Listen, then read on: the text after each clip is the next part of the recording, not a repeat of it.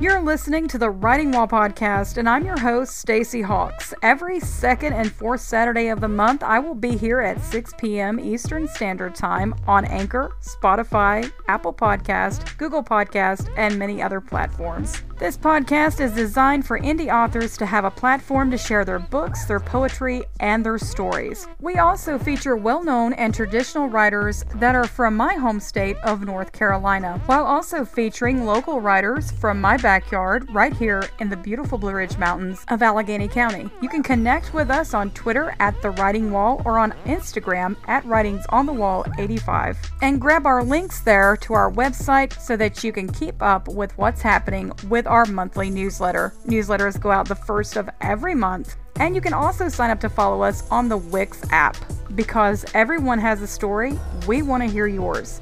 What is your story?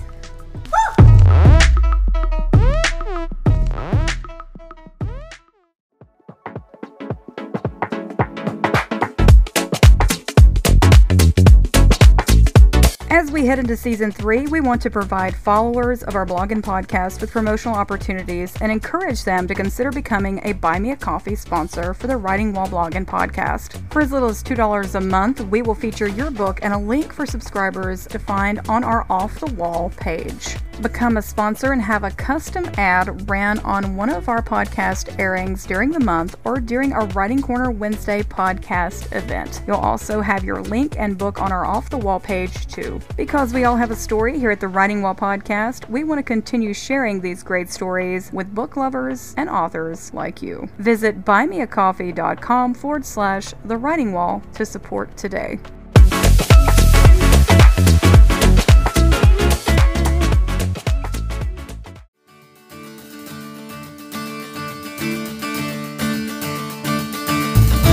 Good evening and welcome to this special bonus episode of the Writing Wall podcast. I'm your host Stacy Hawks and we're here with a very special individual who has just released her first novel titled Even As We Breathe. It was released by the University Press of Kentucky in 2020 and was a finalist for the Weatherford Award and named one of NPR's best books of 2020. So it is my pleasure to introduce followers and listeners of the Writing Wall to Annette Saunooke Clapsaddle. Annette, thank you so much for being part of the podcast this Saturday. Yeah, thanks for having me. Share with listeners a little bit about yourself and the genre you write. Sure. So, as you mentioned, my name is Annette Saunooke Clapsaddle, and I live in Cherokee, North Carolina. It's also where I was born and raised and have lived most of my life, except for uh, when I went away to school. I teach high school English at Swain County High School. I actually teach high school English and co teach Cherokee studies there. Live in Cherokee with my husband Evan and our two boys, Ross and Charlie. Most of my writing is centered on place, and the novel, Even As We Breathe, is literary fiction. Specifically for this novel, it's historical fiction set in the summer of 1942. You know, I also write some nonfiction and some shorter fiction. But it, it's all, for the most part, in the fiction genre, it's, it's all literary fiction. You certainly live in one of the most beautiful parts of North Carolina, which is Cherokee. Which part of Cherokee would you say is your favorite? Oh, that's that's tough to say. Um, I love water, so I think you know the Oconaluftee River, where I spent most of my childhood in the middle of that river, is my favorite aspect of the the land here. But I'm also a mountain biker, so the Fire Mountain Trail System in Cherokee, which opened between three and four years ago, is where I spent a lot of my time, and I just I just love going there for a lot of reasons. So, for listeners who are curious, share with them what Even As We Breathe is about. Sure. So, um, as I mentioned, Even As We Breathe is set the summer of 1942. And during that year, the Grove Park Inn and Resort in Asheville, North Carolina, held Axis diplomats and foreign nationals as prisoners of war. So, the novel takes place there that summer, partly, and then also partly in Cherokee. The protagonist, Cowney, is a 19 year old young man who goes to work at the Grove Park that summer as a member the grounds crew. He's joined by a young woman named Essie, whom he has a little bit of a crush on, who also is going to the Grove Park to work for the summer. While he is working, he is accused of being involved in the disappearance of a diplomat's daughter. And so he has to prove his innocence. In the midst of also trying to figure out some family mysteries going on back home surrounding his parents' past. County was raised by his grandmother, Lishi, and his uncle Bud, and is, is really just now starting to discover more about his parents than he has ever known before. I think the Grove Park Inn is a beautiful setting for this novel. I'm reading it myself, and I also think that for listeners out there, if you like a little backstory on the Grove Park Inn, it was actually built by Edwin Wiley Grove and his son in law, Fred Loring Seeley. Mr. Grove is also known as the father of modern Asheville. So, during your research into historical locations like the Grove Park Inn, was there any piece of information or any story that surprised or interested you? You know, to begin with, just to learn about the Grove Park's role was fascinating. I mean, fascinating enough to, to start writing a book about it. Because I had grown up here my whole life, I haven't really heard a lot of that history. And even when I started digging into it, there's not a lot published about that summer, which makes sense, you know, it being in the middle of wartime. There's just not a lot of reporting going on at, at places like that. But the really fascinating uh, research that I found was that type of research that just takes you down a rabbit hole, things that don't even end up in the book, that are just, you know, really entertaining to me. But most recently, this actually came after the book, so I wouldn't classify it as my own research, but I was contacted by somebody who shared with me some interesting information. They had read the book and were familiar with the fact that there's a monkey in the book named Edgar. And Edgar is actually based on a, I think it's weird to call a monkey a historical figure, but I guess he's a historical figure that used to roam around these mountains. So I had included him because I'd heard that story before. But the, the man that contacted me most recently told me that that there was actually a monkey that also lived in Asheville in one of the stores downtown in Asheville and would would kind of make his way around Asheville some. And then also that the kids and this is this is actually you know really a disturbing piece. Some of the kids that summer would go up to the Grove Park Inn and climb the fences where the prisoners were being held and act like monkeys uh, on the flaunting. It's very, I don't know, things like that are so odd to me because I didn't know that prior to writing. But it's it's kind of strange how a lot of it falls together. Um, and I guess I'll, I'll say one thing that I did uncover technically in the research part or kind of in the drafting, was the history of the Cherokee people in Asheville, something I knew a little bit of, but very specifically, there's a canoe race in the novel, and that's a nod to the actual canoe races that used to happen on the rivers in, in Asheville uh, by Cherokee people. So, you know, Asheville is historical Cherokee land in itself. Prior to even As We Breathe, had you published anywhere else or any other story? And if so, what was that story about? Oh, sure. I've had several publications. I've done a lot of editorial work with you know regional magazines places like smoky mountain living there's my first manuscript is not published but uh, an excerpt was published in an anthology that first manuscript is called going to water a finalist for the PEN Bellwether. And it is loosely based on the character of my grandfather, who was a two term chief and a professional heavyweight wrestling champion and a business owner in Cherokee. So it's kind of based on his experiences playing that role of a professional wrestler on tour and an actual Cherokee chief. So, uh, you know, and there are just other smaller publications. I when I worked in our chief's office in Cherokee, worked on a series of children's books that we just published, you know, through that office. I've been writing a long time, but this is definitely my first novel. I, you know, I tend to write across genres for the most part, but most of what I write about is tied to place and tends to be tied to Cherokee culture or at least Appalachian culture. Will you publish the full Going to Water manuscript? Maybe hopefully. I don't, you know, the question after this novel came out, the question then was do I return to the first manuscript or do I continue on a, a, new project I've started? And I just feel like my heart is in this new project. And so that's that's what I'm pursuing right now. But going to water, you know, maybe one day will be. I'm not quite ready to go back to it just yet you know i'm just kind of looking forward to the, the next project that's pretty different than those two. So what inspired you to write even as we breathe? How did the concept for the book come about? I think a few things came into place at once. I was looking for a new project after going to water. You know, I, I, couldn't find an agent for going to water, and there were some close calls, I guess I'll say. But I shelved it, and I really needed a new focus.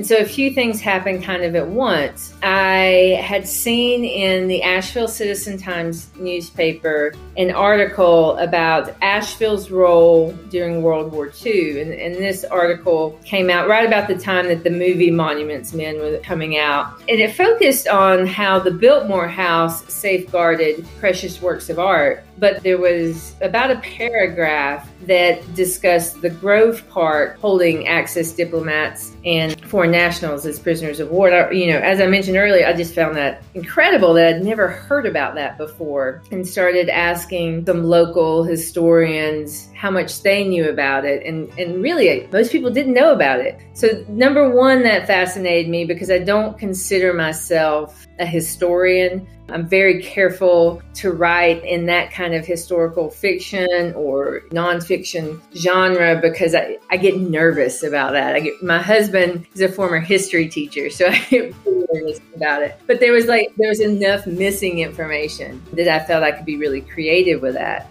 At the same time, I had given myself a writing prompt and I went to the, the Jackson County Library in Sylva and went into a tiny room, closed the door behind me, gave myself a writing prompt to write as long as I possibly could on the simplest object I could think of just to get my brain going. I landed on writing about a bone for as long as I could. And really, out of that writing prompt session, much of the novel just kind of came about. What is now the prologue to the novel, most of that was generated in that library that day. So I started thinking about these very contemporary issues of identity and race and class and citizenship. And the fact that the Grove Park during that period of time would serve as a really important catalyst for talking about contemporary issues through the lens of the past. And so when I started thinking about all the things I'd want to talk about in terms of contemporary issues, it made sense that this novel could be really setting driven. That the time and the place, the interaction with bringing a, a protagonist from Cherokee into this you know, kind of strange culture that's going on at the Grove Park at that time really gave me the opportunity to dig into those issues and talk to them through you know a narrative lens that might be a little bit more accessible.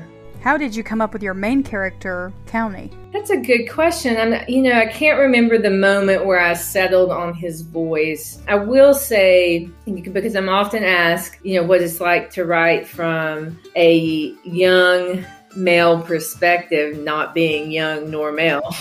but I really fell back on my experience as a high school teacher. And then also just like my friends and family who I watched really come out of that period in their life to do some really incredible things, but you know, struggled when they were Cowney's age, trying to figure out who they were, really facing some obstacles that maybe they, they weren't able to name at that time, but you know, in retrospect, we see they had some different obstacles than than other people. So I've had kind of a, a tender place in my heart for those young men who were trying to find themselves and maybe that's you know where Cowney came from I knew that I wanted a voice of a narrator who was open enough to explore and take a few risks, but still had kind of some traditional caution that comes with leaving one's home for the first time and being in a new place. So I don't remember the moment that, that Cowney came to me, but I, you know, it was fairly early, obviously, in the process. And I, you know, I was writing in first person from the beginning even though, you know, I, I try to question myself on that periodically. But I guess from the beginning, I heard his voice, whether I named it or not.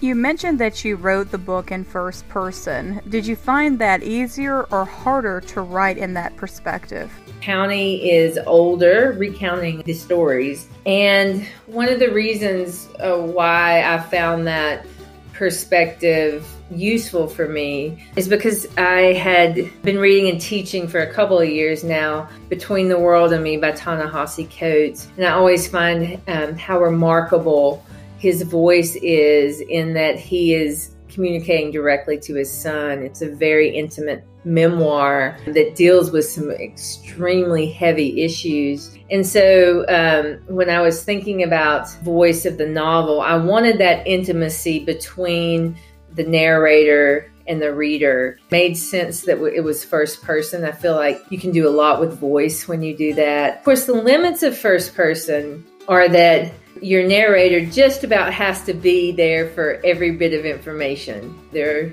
are a couple of tricks you can use, but it does limit some of the layers in a story, or it could limit the layers of story because your narrator needs needs to have all of that information. So that, I really like that perspective, just because of the closeness between the narrator and the reader. How long did it take you to write Even As We Breathe from the idea all the way to publication? I am the worst with time. you know, I think I may have said four years at one point. That feels partly right. I, you know, it, it definitely took years, and and also recently I've I've lost. I feel like we've all lost this year because of pandemic. That I keep forgetting. There's like a lost somewhere in there. So around four years. I mean, it takes a couple of years of drafting, and then you know, thinking you're almost there, workshopping and realize you're not quite almost there. And so several years, I'll put it that way. Not as long as the first one, but I was more consistent with this one in, uh, in terms of the process. The book is set in Asheville. What is one of your favorite settings in the book from the area? Well, you know, it's interesting because in the book, we don't leave the Grove Park too often. There are a couple of times. So, my favorite place is actually within the Grove Park. And I don't know if it exists because I've been asked that question. But the room that Cowney and Essie spend their time together in. So they found this kind of secret room that they, they think most people don't know about. And they build their own culture within that room. And that became a really special place for me to write about because I thought about how we build culture. And so when you read the book, you'll notice that there are many mentions of literature and art and music and dance and games, all those things that, that we build a culture around. But Essie and Cowney made it their own culture. So it was, you know, kind of what they're bringing from Cherokee, what is in this place in Asheville, specifically at the Grove Park. So I really enjoyed the scenes where they're they're in that space together because I know that some writers like to pull from their own personal experiences and kind of put things in books that they write or in their works of art. How much of your own experiences being from North Carolina and your experiences within the Cherokee Nation shaped the novel? I think the tiniest of details I do some of the the descriptions eh, you know just little fun things that you know maybe I will only appreciate know where they came from. But more so, I pulled from experience of this land and this place. You know, because it's a lot of this land doesn't change between 1942 and 2021. So how it feels to be in the Oconaluftee River, for example, I know how that feels. What these woods sound like, smell like, you know feel like. I know what that what that's like, and so I draw. I, I want the reader to have a very physical experience reading my novel, if at all possible. And so I try to put myself in those places, and it's much easier because I've been here my whole life. And then you know, even Asheville. I mean, Asheville changes far more than Cherokee does, but I think there's just still a sense of place that remains the same that we can connect to, and I hope to to bring that out through my writing. I don't think I don't think that there's any specific event per se that is from my life. It's more just kind of a sensibility and interactions between people. Maybe the words are different, but the feelings between people, the way we communicate with people, I try to draw on what feels the most natural. Share with readers what it was like to include the Cherokee language in this novel, and do you have a favorite Cherokee word? Oh, so it's far more difficult than some people may realize to include Cherokee language. The reason being is we don't always agree on how to say things. Which can also be said to be a Southern issue. Oh, goodness.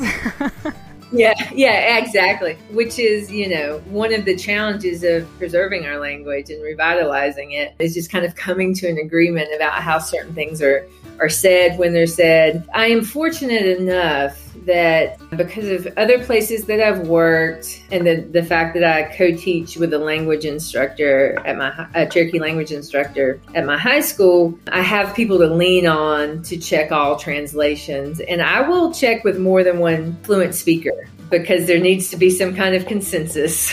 But I, I, get really nervous about it. And, you know, it's kind of limited how much I use it. And it needs to be language, one, that would be used in casual conversation during the right time period. And also accessible to readers who are not familiar with Cherokee language. One of my favorite words is Tohi, which loosely translates to all is right, all is balanced, all is strong. So you want to live life tohi. A real simple word that means everything kind of you want, you know, your your world to be, to be balanced and strong and on the right path. What do you hope readers will take away from having read Even as We Breathe? Yeah, I hope that they take away a sense of connectedness between our history in the United States and our current role as citizens in the United States. And this commonality between these these time periods, but also people and communities and cultures. I hope that, that they can appreciate this as a, as a living narrative you know, I've I've joked in the past that I never considered this novel historical fiction until it was time to do the the press kit for the publisher, and I was like, oh, yeah, it, yeah, it is historical fiction. It's set in 1942 in that, but I just think I just think of it so much as a contemporary story about people. You know, people that aren't stuck in the past. And so often Cherokee people, native people are stuck in, you know, a sort of literary past. And so hope that it does connect across time and cultures. You mentioned earlier that you've started a new project that you're really excited about. Are you working on another book? And if so, what can you tell us about that book? I am. I'm working on another novel, and it is contemporary. The biggest question is is it pre or post COVID? that changes things. But it's set in, in Cherokee, and I have a female protagonist right now. And I'm looking at it gets a little difficult to explain uh, at this stage in the game, but I'm looking at traditional Cherokee origin stories and the values embedded in those. So less so the you know actual events of those, but the values and translating them into a contemporary Cherokee community and how those might play out. So there's a little bit of shadowing the the contemporary plot with these traditional values embedded in in these origin story. So I know that it's a little vague right now, but that's kind of where I am with the novel. So, what's something you enjoy doing outside of writing? Well, as I mentioned, I love mountain biking. I like cycling in general, so road biking also. But about four years ago, when Fire Mountain Trails opened, I really got into the sport. I'm a former basketball player. Played most of my life. I was a basketball player, and so my knees don't didn't hold up too well from that. So mountain biking has been phenomenal for helping me stay in shape, but also just like getting back into the woods that I used to play in as a child. And the, the mountain biking community is so supportive and fun in this area that it's it's well, it's really been life changing for me to do that. So cycling in general, but you know, uh, just anything that gets me outdoors, hiking, gardening. Though I, I'm looking out my window right now at some of my dying plants, and I'm thinking I shouldn't say gardening, but you know, I like trying. I hear that. It's fun trying. I can only grow bamboo, so you know. What would be your advice to writers who are planning to publish or who want to publish this year? I absolutely recommend taking a writing workshop. Once I had kind of a concept for Even As We Breathe, I took a class through the Great Smokies Writers Program in Asheville. The instructor was Heather Newton, and the name of the the class was called Get Her Done, write your novel, um, which is a bit cheesy, but it gave me an opportunity to really focus on my work, to find a structure for it, and get some early feedback that was crucial. I continued to work on the novel when I attended the Appalachian Writers Workshop in Hindman, Kentucky, which I go to every year. This year I'm teaching there. So, you know, and that helped me continue to build community. You know, this novel wouldn't be published if it wasn't for the Hindman Settlement School and the Appalachian Writers Workshop. I really, really firmly believe in writers' workshops you can find writing community and friends and whatnot to workshop with, and that is helpful. But I think also sitting around a table with strangers who don't mind hurting your feelings, or at least they know they're there to, to be honest with you. I just think it's invaluable. It has been really wonderful talking to you, Annette, about this book, Even As We Breathe. How may listeners of the podcast follow you and find this book? Sure. So I'm on social media platforms Facebook, Instagram, and Twitter. And you can find me just by searching my name. I don't hide under anything. And then my book is available anywhere books are sold. but I really recommend uh, shopping with your local independent bookstore uh, in your community if at all possible. Of course, you can go through University Press of Kentucky, who are my publisher, but find your favorite indie and purchase from them if you can. I would, you know, I really appreciate that avenue. Annette, thank you again so much for being part of the Writing Wall podcast. We have really enjoyed this interview, and we hope all the listeners out there have too, and that you'll check out Annette Saunooke Clapsaddle's book, Even As We Breathe. Yes, thank you so much for having me. I enjoyed it as well. You can also follow Annette, as she mentioned, on Instagram using the handle at Annette underscore Saunooke underscore Clapsaddle or on Twitter at capital A capital S Clapsaddle and also check for her on Facebook. You can also visit her website, asaunookeClapsaddle.com for all the latest. And mark your calendars because if you're in Western North Carolina on Thursday, September the 23rd at 2 p.m., stop by the Alleghany Public Library and meet Annette Saunooke Clapsaddle in person. Best of all, if you're in our area, you can pick up a copy of Even As We Breathe at A Touch of Grace, located at 38 South Main Street in Sparta, Chapters Bookshop, located at 101 East Grayson Street in Galax, Virginia, or at Pages Books and Coffee, located at 192 North Main Street, Mount Airy, North Carolina. From all of us at the Writing Wall blog and podcast, we hope everyone has an amazing summer ahead. We will be back with brand new episodes and a whole new lineup coming in August. Until then, if you have a book debuting this summer, drop us a message and we will give you a summer shout out. Because everyone has a story, we want to hear yours. What is your story?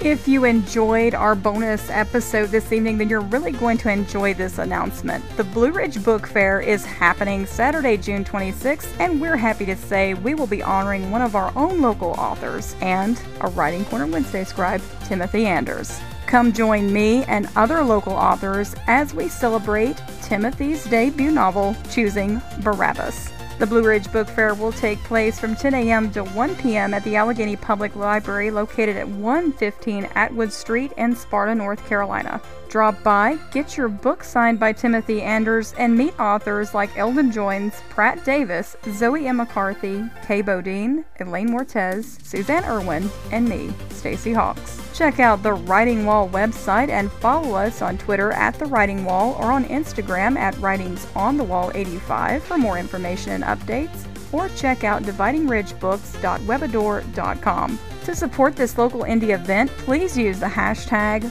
Blue Ridge Book Fair. Because we all have a story, come hear these local indies share theirs with you.